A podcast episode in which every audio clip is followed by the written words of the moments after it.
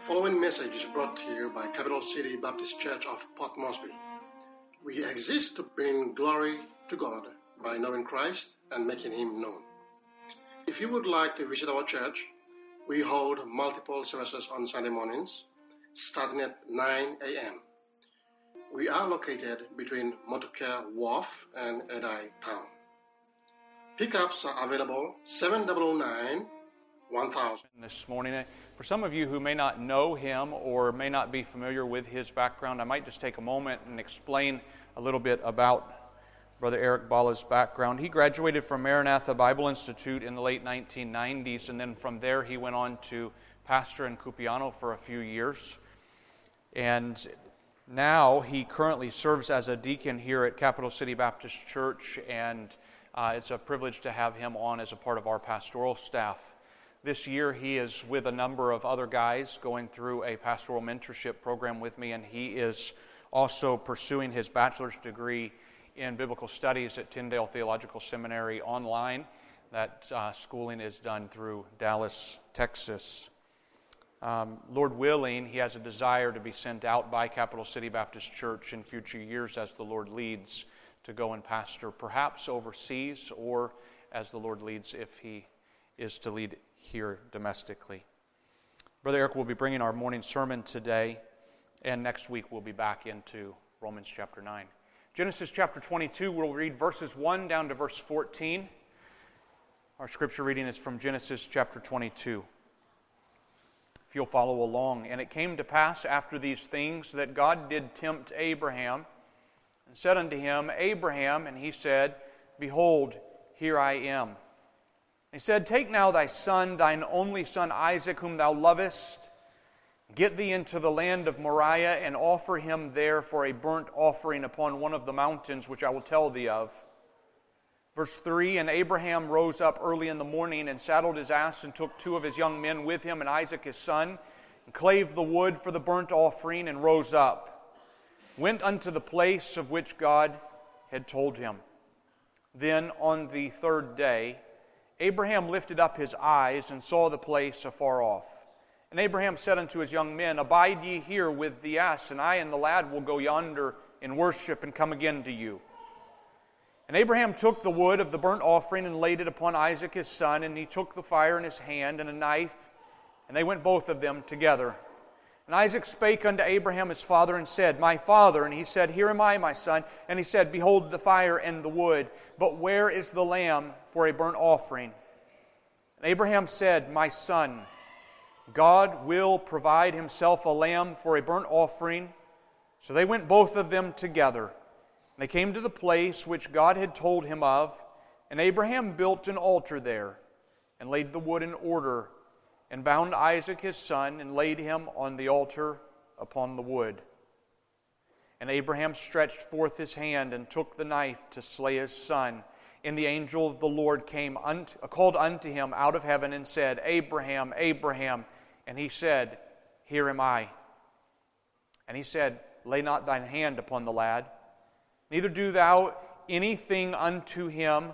For now I know that thou fearest God, seeing thou hast not withheld thy son, thine only son, from me. And Abraham lifted up his eyes and looked, and behold, behind him a ram caught in a thicket by his horns. And Abraham went and took the ram and offered him up for a burnt offering in the stead of his son. Verse 14 And Abraham called the name of that place Jehovah Jireh, as it is said to this day, In the mount of the Lord it shall be seen.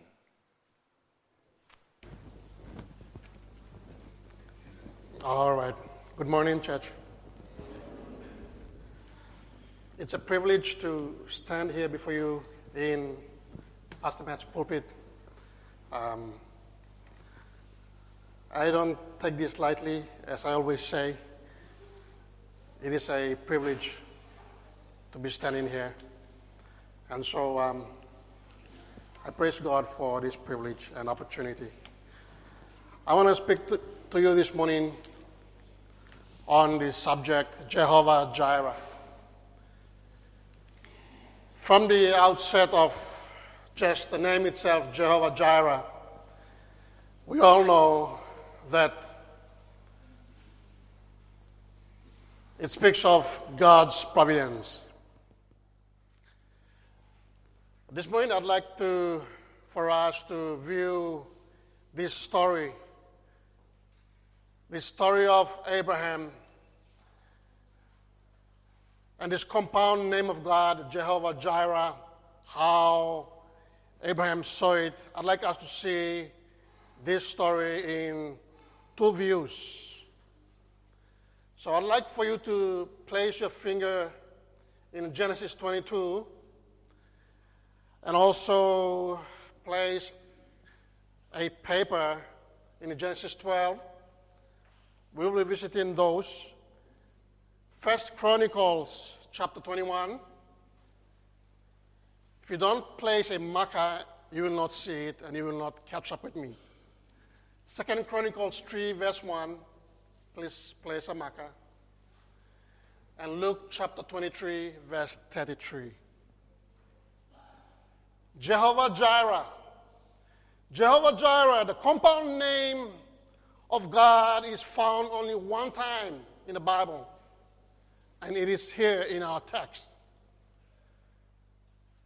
Many love this name of God and use it to their advantage especially those who want prosperity. It sounds prosperous, doesn't it? Jehovah Jireh, God provides. And yes, it does. But there is more to this story. There is more to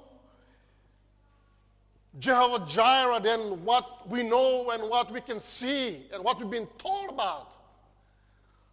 Jehovah Jireh is God's providence, and there is more to God's providence.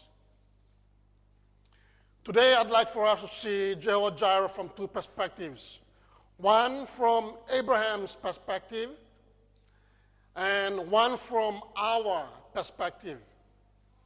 And as we go through this, we will draw a couple of lessons from here and there, and then we finish off with four truths, then we can go home Well, go to the next class. So um, let's see it from Abraham's view. Abraham's view is the literal view, it's the Old Testament view. What did Abraham see? What did Abraham hear? What did Abraham feel? How was Abraham thinking? What did God command Abraham? So, this is Abraham's view. Many times, when approaching this story, we come with a preconceived idea because we already know the end. But this doesn't do justice to the scripture or to Abraham himself. So let us look at this literally. Let us approach this morning through Abraham's lenses. See, Abraham receives two divine imperatives, two divine commands from God. One in chapter 12 and another in chapter 22. The first is to leave and get out, and the second is to take away. In Genesis 12, verse 1 and 2, God gives the first imperative. Now the Lord said unto Abraham, Get thee out of thy country, and from thy kindred, and from thy father's house, unto a land that I will show thee. Underline that phrase, a land I will show thee. And I will bless thee and make thy name great, and thou shalt be a blessing. Abraham is 70 years old, and he comes from a lineage of Shem, Noah's son. It is this line that continued to believe in the Creator God, while all other generations walked away from this faith. Abraham had a good personal relationship with God. We don't know anything about, about Abraham until Genesis chapter 11, the last part, and the beginning of Genesis 12. But what we see tells us about who we are looking at, about Abraham. He believed in God. So Abraham is 70 years old. His father dies. He leaves the land of Ur of the Chaldees. And he's on his way, and God speaks to him. God tells him to leave. God tells him to walk away. God tells him to pack up his stuff and move out of the Ur of the Chaldees. There are a couple of things that we see here this morning. God tells Abraham, He says, Leave your country.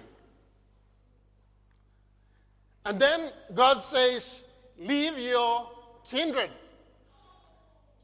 And then God says, Leave your father's house.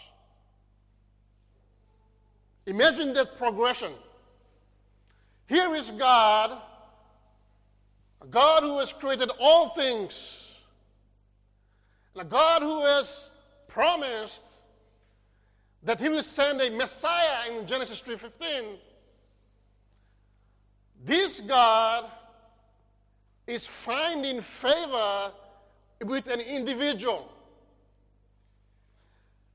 And he says, You must leave your country. That's your custom. That's your culture. And not only that, God says to Abraham, You must leave your kindred. That's your tribal heritage. And not only that, God says, Abraham, you must leave your father's house. That's your inheritance, that's your birthright. God wanted Abraham to be the starting point of a new generation, not a continuation of a previous one. So God gave this clear cut command to Abraham cut off all these relationships. Once you do that, I can use you. Cut off your country, cut off your kindred, cut off your father's house, cut off your custom and culture, cut off your tribal heritage, cut off your inheritance and birthright. Then you become a starting point for a new generation that I can use to bring about my promise of the Redeemer. Now, this, this was very hard on Abraham. But knowing from the story, Abraham was a man who believed God already. See, God, God doesn't ask you to do stuff that He has not already blessed you with grace to go through it.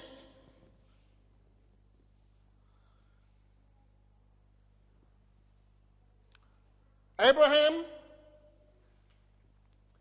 your custom, your culture, your tribal heritage, your inheritance, your birthright are all earthly things.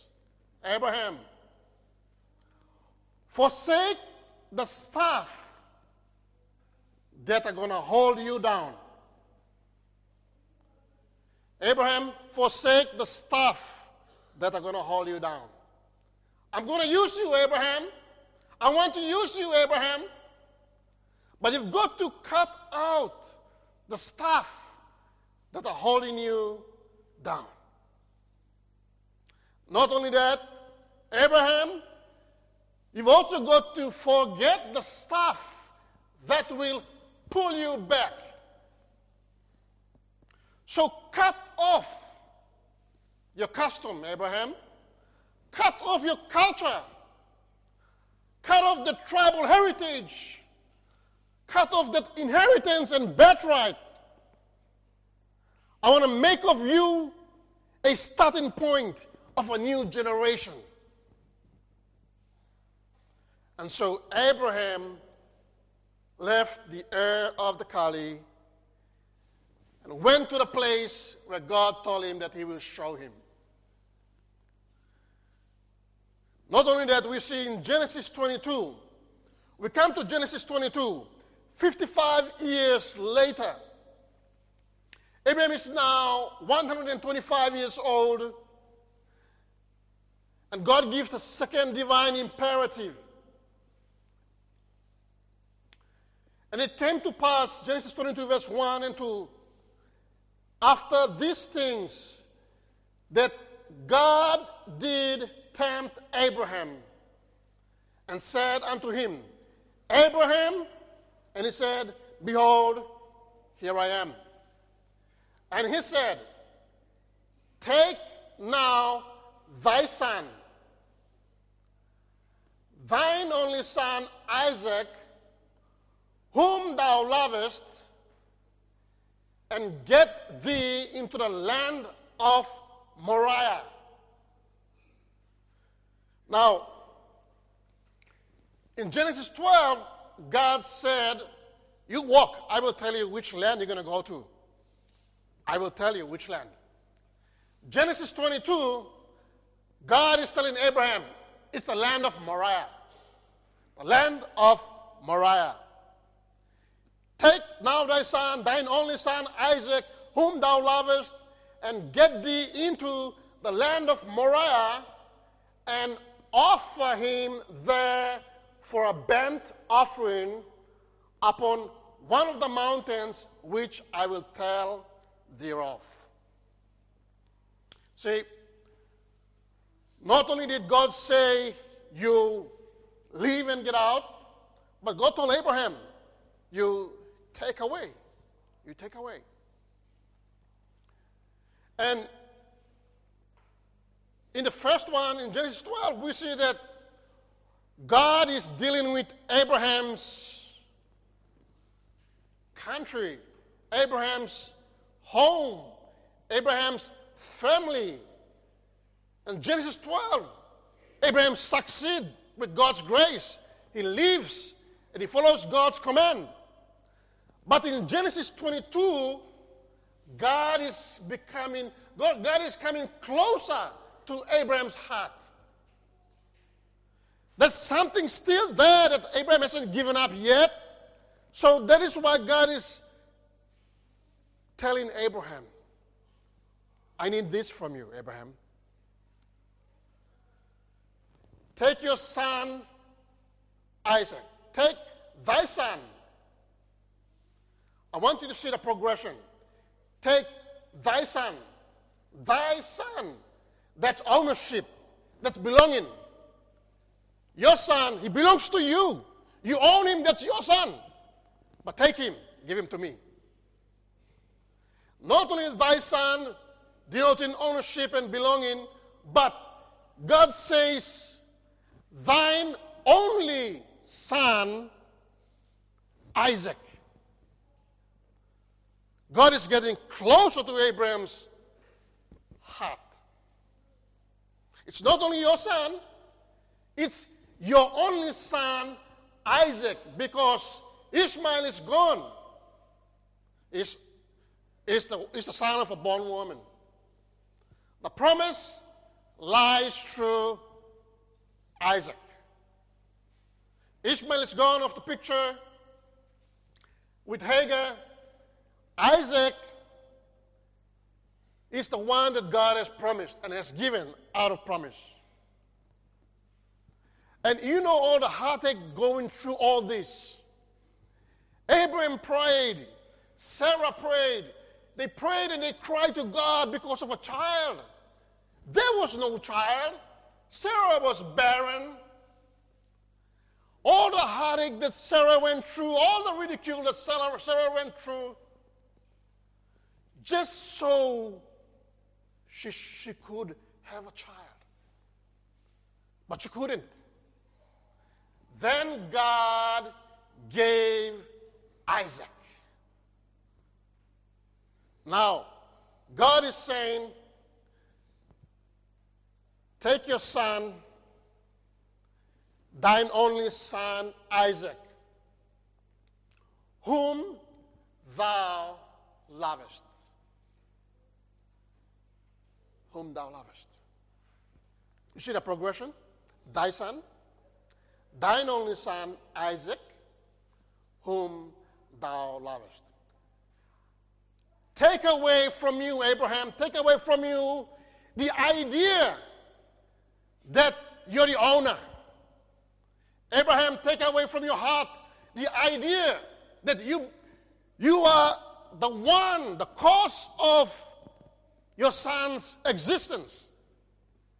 Abraham, take away from you the idea that the distinct promise is because of you.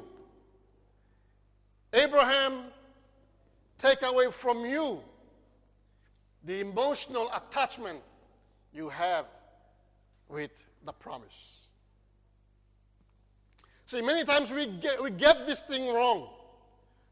It's not about the promise, it's about the one that makes the promise. You see, the promise is good, but if we dwell on the promise, 100% of the time, we dwell on the promise with the intent for our selfish benefit. And Abraham was looking at the promise that way. And so God said, No, Abraham, that's not the way. You need to cut it off. Take your son, give him to me. Thine only son, Isaac, give him to me. Whom thou lovest, give him to me. Abraham, at this point, could have died, could have melted, could have just. What does God want from me? This is unhuman. How can I get my son take him to the altar and kill him and sacrifice him. I would be doing the same thing as those pagans do. This is mind boggling. Abraham's heart is battling. But Abraham remembers the goodness of God. Who was there that destroyed the cities of Sodom and Gomorrah? God did. Abraham stood and watched it. It was the goodness of God that caused Abraham to, to, to conquer five countries and their kings. Abraham saw God's goodness, and so the goodness of God conditioned Abraham to be willing to do this sacrifice. God will never ask you to sacrifice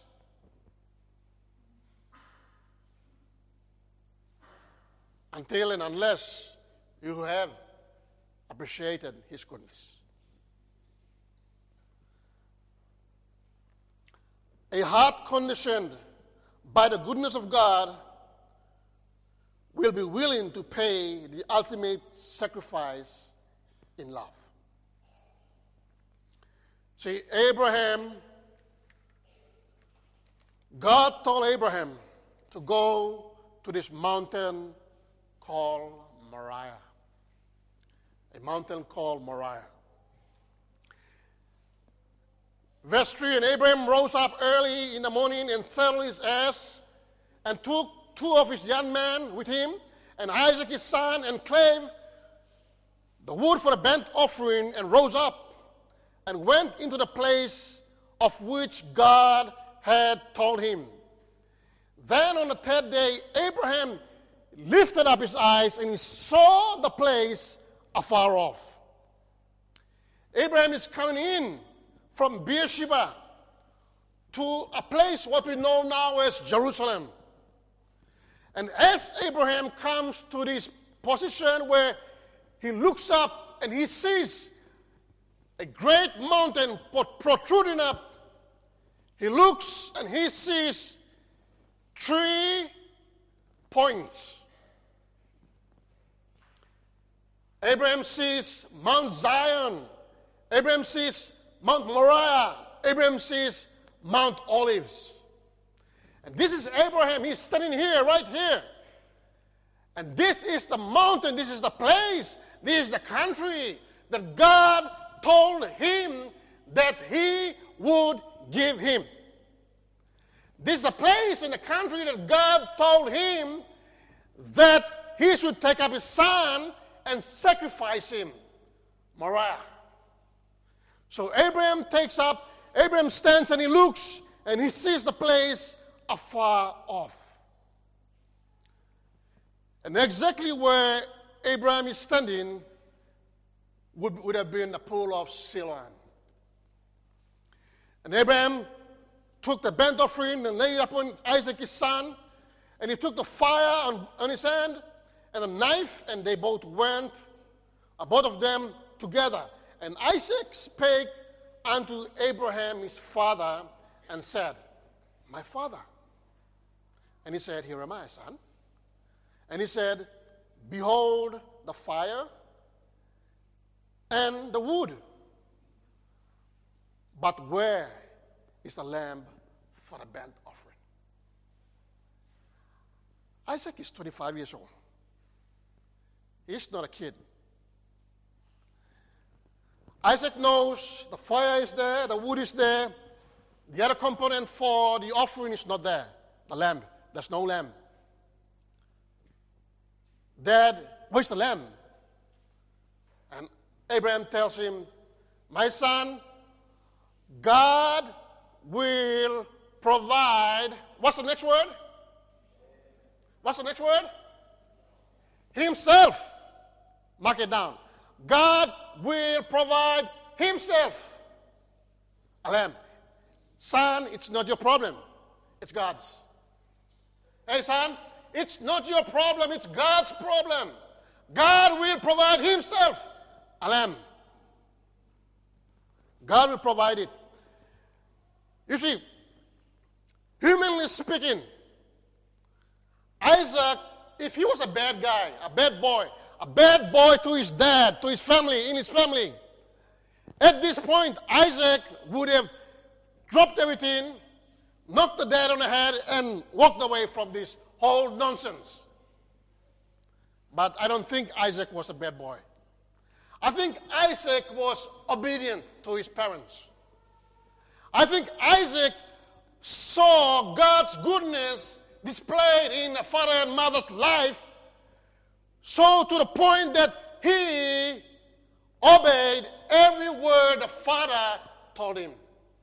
I think that Isaac was an obedient child. There is significance to that.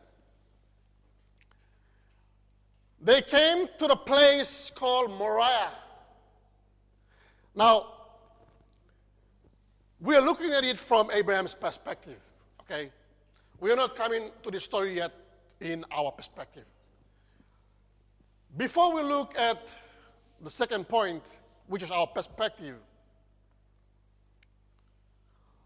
God told Abraham he would give land. God told Abraham to take Isaac and sacrifice him in the land of Moriah, a specific hill God chose.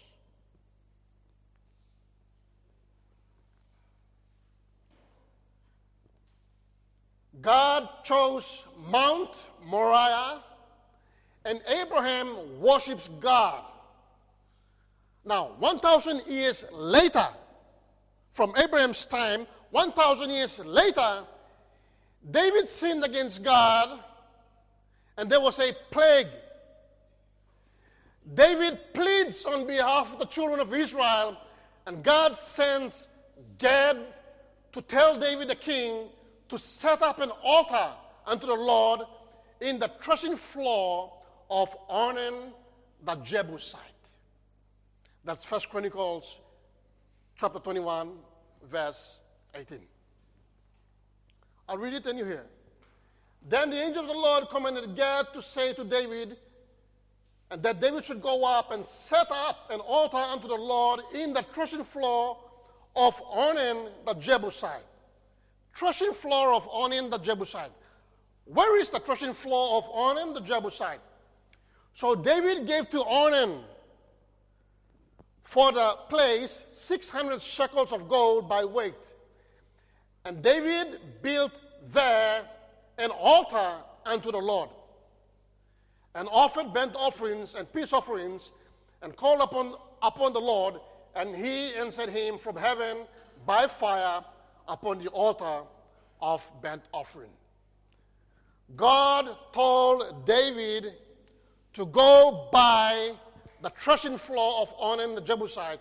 Where is this threshing floor? The same place. 1,000 years ago, Abraham takes up his son to sacrifice. Years later, David's son Solomon, in Second Chronicles chapter 3, verse 1, Solomon builds an altar at this very spot. Second Chronicles 3 1. Then Solomon began to build the house of the Lord at Jerusalem in Mount Moriah. Mount Moriah, where the Lord had appeared unto David his father, in the place that David had prepared, in the threshing floor of Ornan the Jebusite. My friends, this is no ordinary place, no ordinary site that God told Abraham to go and sacrifice his son. It's a place that God wanted his son to be sacrificed. 1,000 years later, 1,000 years from the time of David, John the Baptist, he's baptizing at Jordan, and Jesus walks toward him, and John says in John 1 29, Behold, the Lamb of God. Behold, the Lamb of God, which taketh away the sin of the world. John was answering the question Isaac asked in Genesis 22 Where is the lamb? Where is the lamb? Where is the lamb, Dad? Where is the lamb? John says, Behold, the Lamb of God, which taketh away the sin of the world. Three years later, Jesus, the Messiah, is led up unto the place. Luke 23, verse 33. And when they will come to the place, what place? When they will come to the place which is called Calvary, where is this place? Moriah. When they will come to the place which is called Calvary, there they crucified him.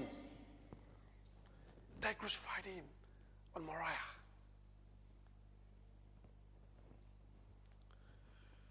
There they crucified him. The threshing floor of Ornan the Jebusite, the place where David bought for a temple, the place where Solomon built the temple, the very place that Abraham took his son Isaac to worship God. Oh, what significance! Oh, what sacrifice! That is not all. That is not all. This place has great significance.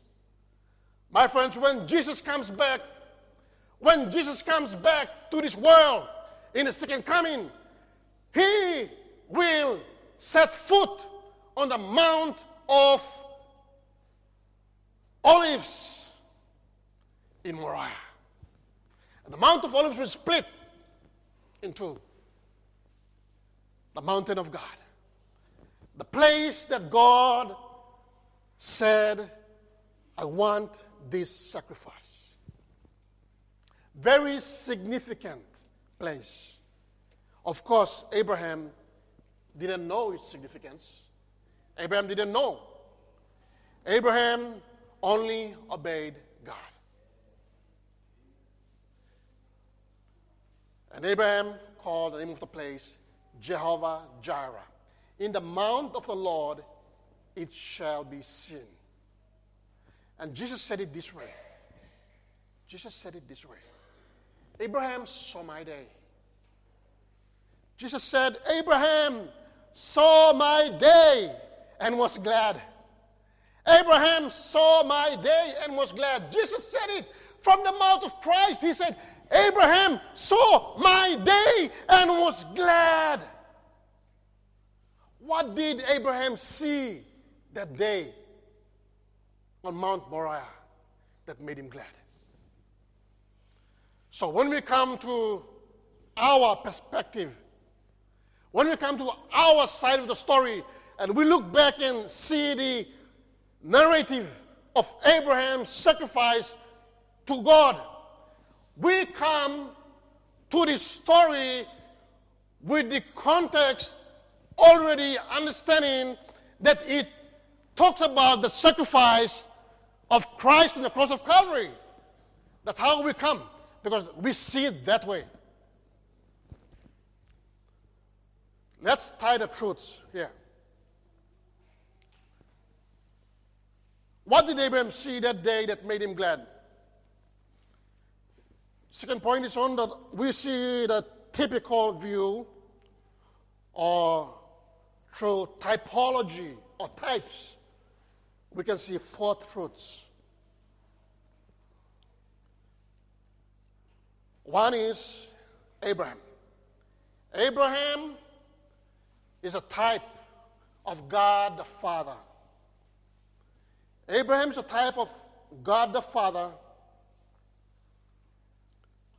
who spared not his son.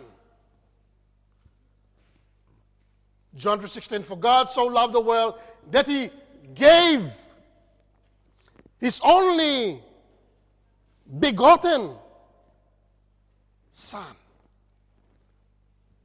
Almost similar words, Abraham and Isaac.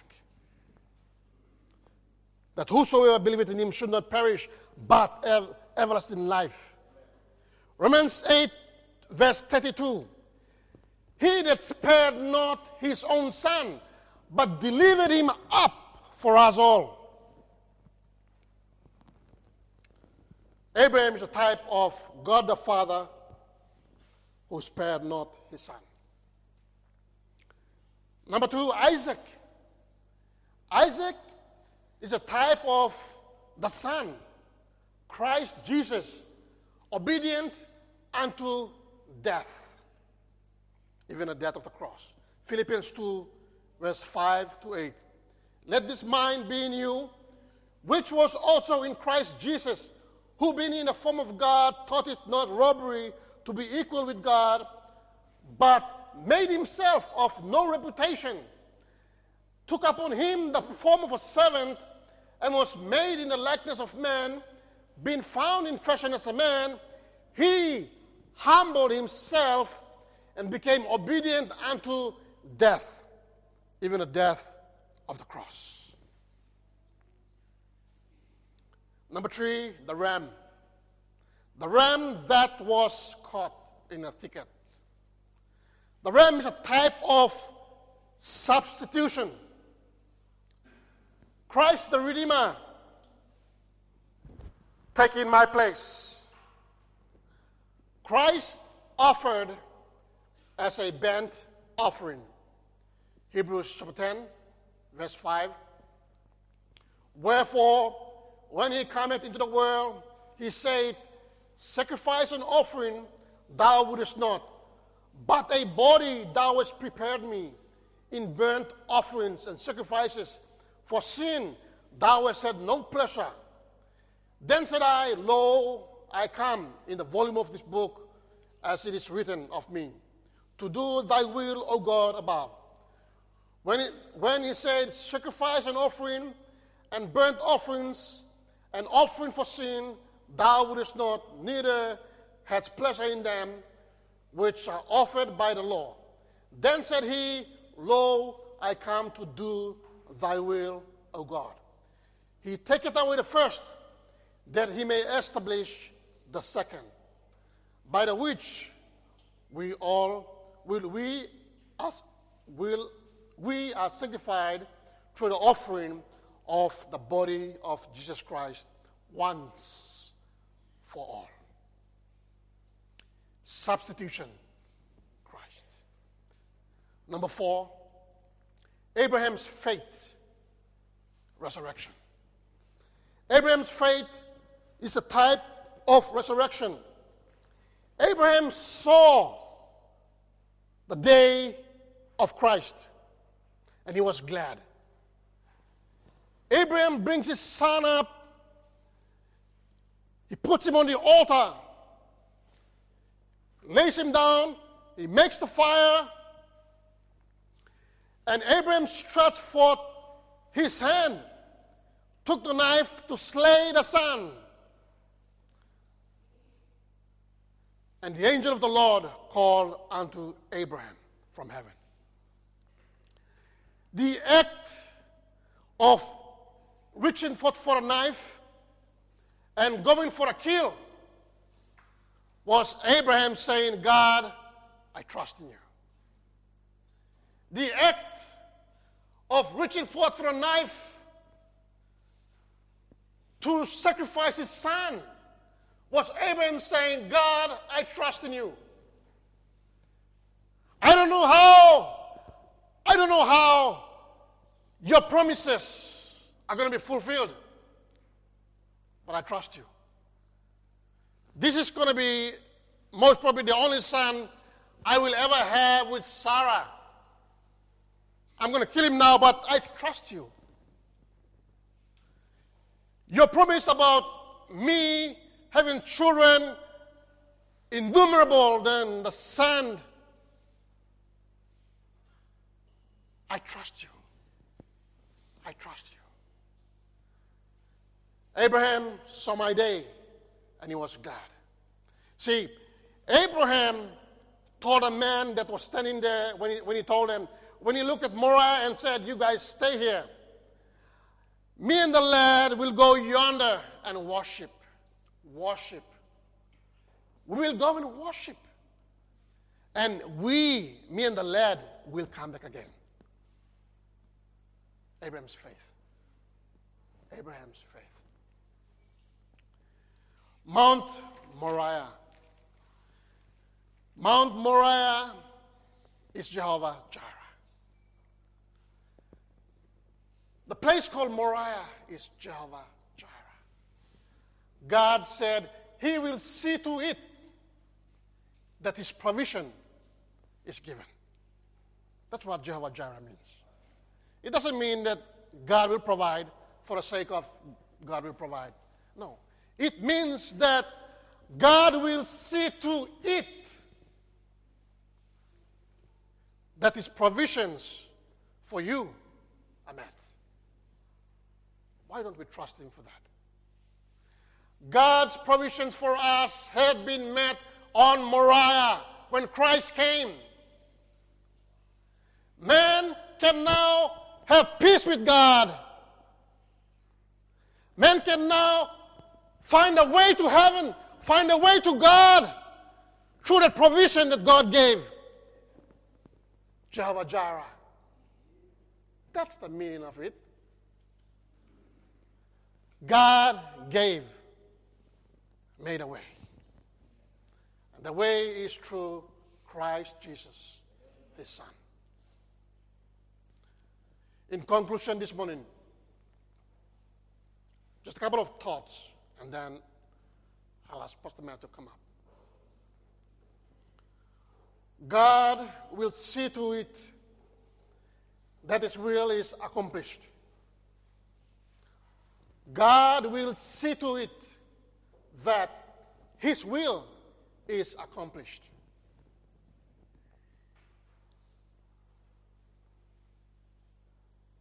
Number two, God knows your life's narrative. Just walk as how He prescribes. He knows your life's narrative, He knows your end. Just walk as how He prescribes. Number three, trust God even when He asks you a hard thing. It could be that you have been conditioned to accept the greatest of sacrifice in your life. Trust Him. Trust Him. When God says, repent and be saved, He knows exactly why. He knows exactly why. Take heed. Take heed when God has provided for you. Christian, Christian brethren, take heed. God has already provided for you. Trust Him. If you, if you are here this morning, if you know Turning Bell, if you're not a Christian this morning, my encouragement to you this morning is God has already provided for you. Trust Him. Trust Him. For God so loved the world that He gave His only begotten Son, that whosoever believeth in Him should not perish, but have everlasting life. God so loved the. I'll pass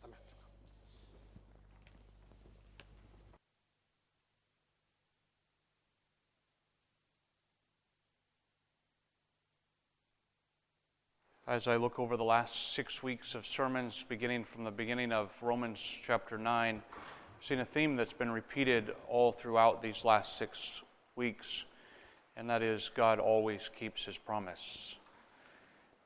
The theme has been repeated throughout the messages in Romans 9, and then also last week, those five women, and then again today as we see God always keeps his promise. And sometimes He calls us to do harder things. But even when He's calling us to do harder things, He has bigger things at plan. He knows what He's doing, and He can be trusted. I believe it, I would be remiss if I did not give an opportunity for a response. And so, if I could ask us to bow our heads and reflect for yourself, could I ask? Have you repented and turned to Christ in salvation?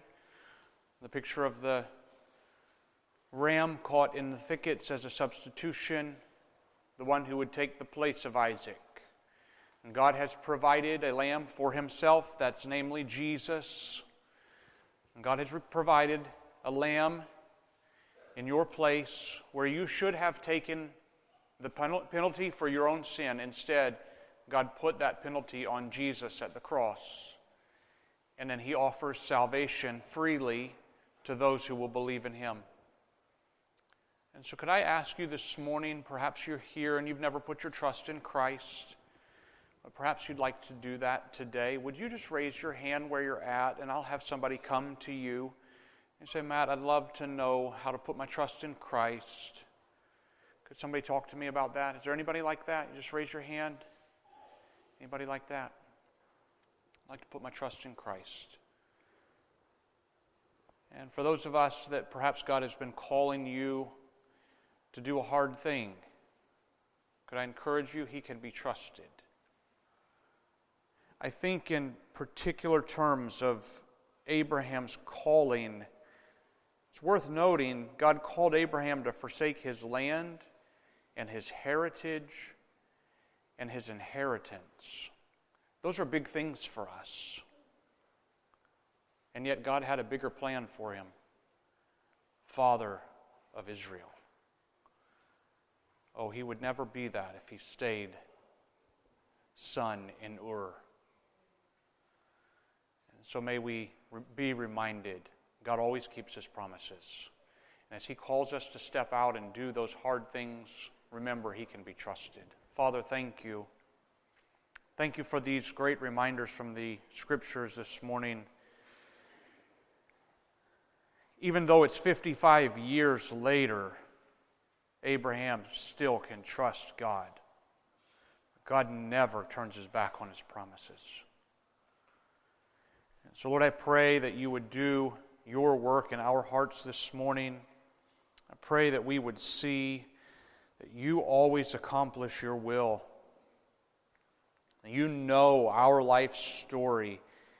I pray that we would walk as you have prescribed for us, Lord. Namely, we would walk righteously, we would walk holy, our lives would be sanctified. You said that you would change us. I pray that we would walk in that truth. That's your promise. Help us to walk in it as you fulfill it in us. I pray that you would help us to trust you even when you ask a hard thing, for you will provide the way. And then, Lord, I pray for brothers and sisters, friends among us this morning who perhaps have not put their trust in you. I pray that they would not walk away, but instead they would seek your face. Thank you for your goodness upon us in Jesus' name. Amen.